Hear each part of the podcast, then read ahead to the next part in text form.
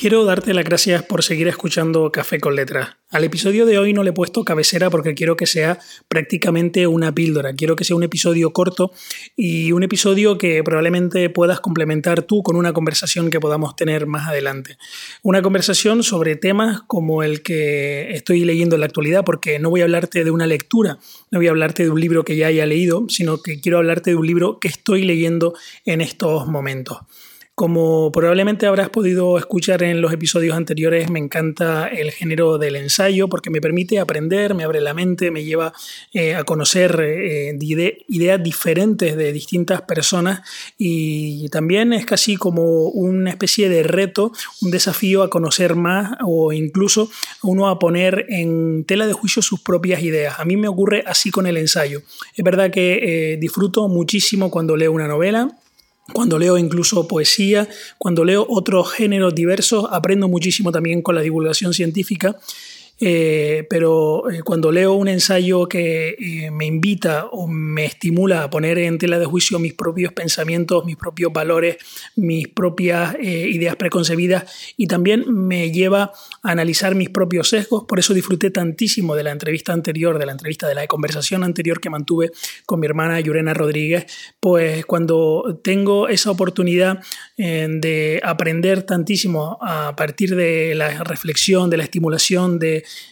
de la contraposición de ideas disfruto una barbaridad. Y en esta ocasión estoy leyendo un libro de Enrique Dans, un libro que se llama eh, Viviendo en el futuro. El libro anterior de Enrique Dans se llamaba Todo va a cambiar y la verdad que desde que lo escribió hasta la actualidad han cambiado muchísimas cosas en nuestro día a día. Enrique Dan, si no lo conoces, es profesor de innovación y tecnología en la IE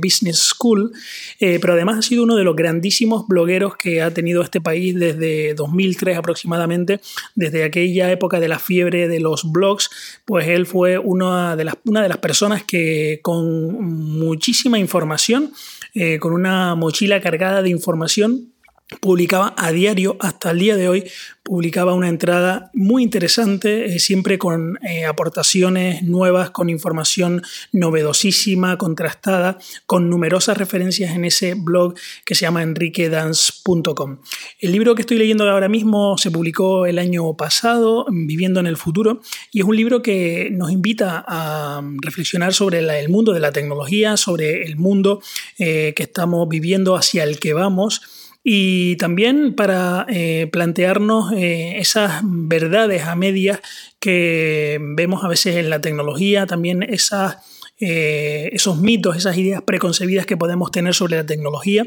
y también sobre temas como por ejemplo los nativos digitales frente a los denominados inmigrantes digitales. Y las reflexiones de, de Enrique Dan son sumamente valiosas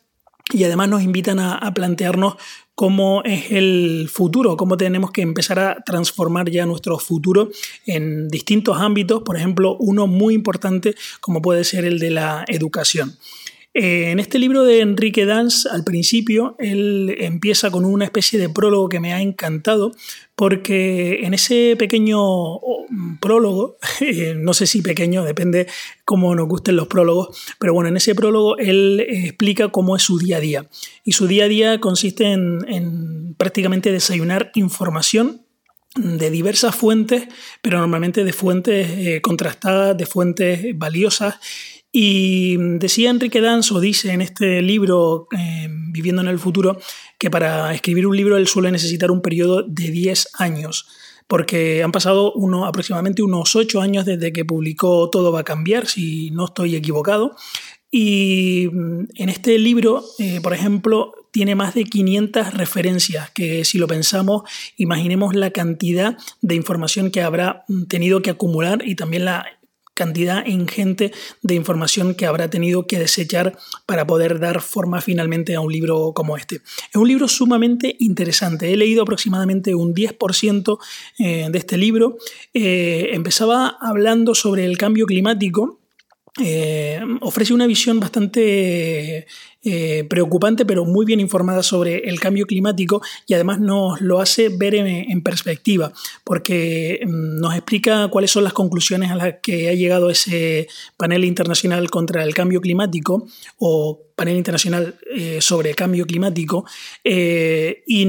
explica también que aunque sean conclusiones bastante preocupantes, que también tenemos que tener en cuenta que probablemente eh, podrían ser aún más alarmantes si,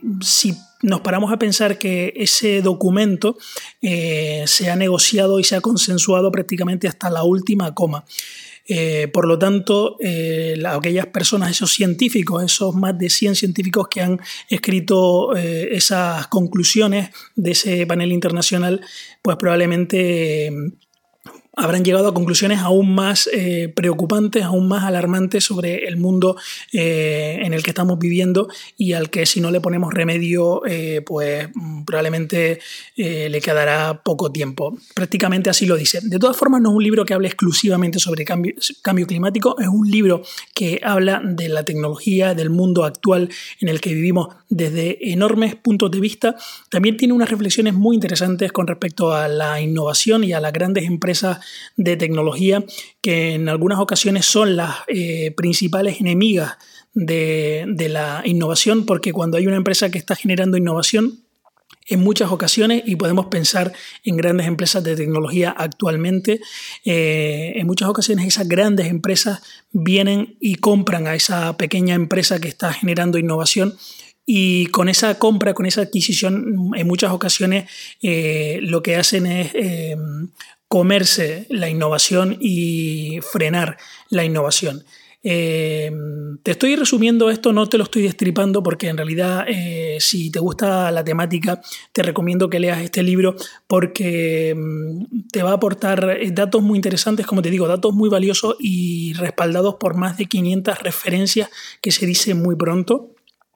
Y, por ejemplo, en el capítulo que estoy eh, ahora mismo leyendo, eh, Enrique Danza habla sobre los nativos digitales y los eh, llamados o mal llamados inmigrantes digitales y cómo a veces tenemos una visión errónea sobre si hay una superioridad por parte de nativos digitales o mm, sobre los inmigrantes digitales. y viene a mencionar algunas cuestiones muy interesantes y es cómo en algunas eh, ocasiones, en muchas ocasiones, eh, los adelantos, el progreso, eh, aquellos que ya tienen unos años de andadura, les obliga a desaprender unas formas de, trabajar para aprender las nuevas, las nuevas metodologías, los nuevos métodos, los nuevos sistemas, las nuevas herramientas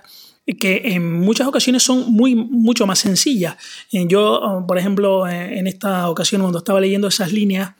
recordaba cuando yo aprendía informática MS2 que es posible que tú si estás escuchando el episodio en estos momentos y has nacido en los últimos 30 años, a lo mejor no sabes lo que es MS2, eh, o a lo mejor sí, pero eh, yo me imaginaba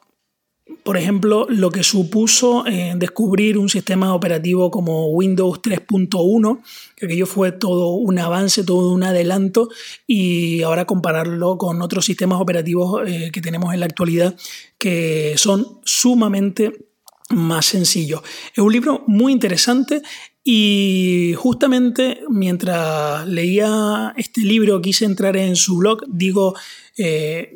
no sé si lo he dicho ya, pero Enrique Danz publica una entrada en el blog a diario. Em, y he entrado en, el blog de Enrique Danz y hoy había un artículo sobre la educación y cómo tenemos que transformar la educación a partir de la tecnología con la que contamos. En estos últimos meses, con este confinamiento, con esta pandemia eh, que ha venido a cambiarlo casi todo, Em, he estado pensando muchísimo, sobre todo porque lo he vivido en carne propia, cómo eh, al sector educativo, por ejemplo, entre uno, entre tantísimos, pero fundamentalmente al sector educativo, eh, este cambio y mm, este confinamiento, esta cuarentena, pues eh, les ha pillado casi con el pie cambiado y a pesar de que tenían herramientas, no sabían casi cómo utilizar esas herramientas o cómo aplicarlas. Y se han visto pues mm, utilizando herramientas mm, de tecnología pero en muchas ocasiones no sabía cuáles eran las tareas que tenían que marcar o cómo podían marcar esas tareas o cómo valorar esas tareas. Y curiosamente en este artículo que publica Enrique Dance en su blog, enriquedance.com, pues eh, le hacen una entrevista de Educación 3.0, una, una página web que también te recomiendo, y en esa entrevista, pues creo que da con algunas claves o con algunas propuestas eh, sumamente interesantes. Yo lo he tenido que vivir como padre en estos últimos meses de tener que lidiar con la educación de, mis hijos en casa por la mañana. Eh, con herramientas para dos edades diferentes, materias diferentes, algunas mm, desde el punto de vista tecnológico, pues estaban como casi desfasadas, por así decirlo. Y este artículo pues, me, ha, me ha ayudado muchísimo a entender eh, cuál podría ser una propuesta de cambio real, interesante, y si el tema de memorizar, si ese, esa forma de evaluar que se basaba en, la memorización de conceptos, si mm, quizás no deberíamos cambiarla. La verdad estoy disfrutando muchísimo de, la lectura y de la lectura no solo del libro de Enrique Dance Viviendo en el Futuro, sino también eh, te recomiendo que visites su blog y, puedas disfrutar de, la lectura de sus artículos, de, esos pensamientos. Y probablemente cuando lo estés leyendo te va a ocurrir una cosa sumamente curiosa, vas a encontrar una gran cantidad de enlaces en sus frases, en sus expresiones, en, los términos que utiliza en sus entradas y que cada una de esos enlaces te va a llevar a, te va a abrir una puerta a más conocimientos, a otras figuras, a otros pensadores, a otros escritores, a otras personas bien informadas como Enrique Dance. Espero que te haya gustado este aperitivo, esta píldora de café con letras sobre el libro Viviendo en el futuro de Enrique Dance. Por cierto, cuando lo termine, eh, quiero leer uno de Marta García ayer que se llama eh, Lo imprevisible. Leí un libro de Marta García ayer hace unos años que se llama El fin del mundo tal y como lo conocemos y me fascinó porque mm,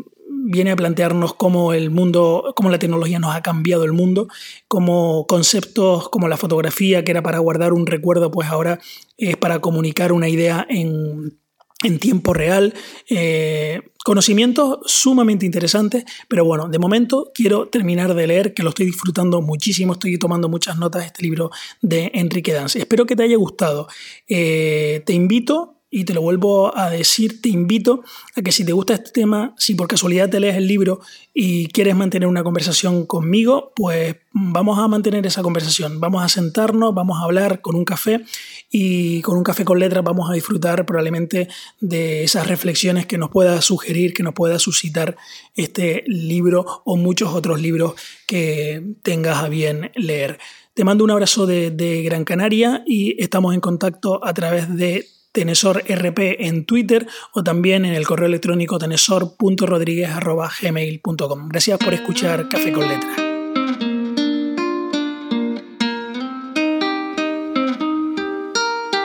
Y hasta aquí el episodio de hoy de Café con Letras. Recuerda que puedes escucharlo a través de numerosas plataformas como Spotify, Google Podcast y Radio Public, entre otras. Si no quieres perderte ningún episodio, no olvides suscribirte en Apple Podcast y si te ha gustado, también puedes dejar tu reseña en la aplicación de la manzanita. Además, puedes encontrarme en Twitter en arroba tenesorrp, donde puedes enviarme tus opiniones y comentarios. Muchas gracias por escuchar Café con Letras y hasta pronto. Un abrazo.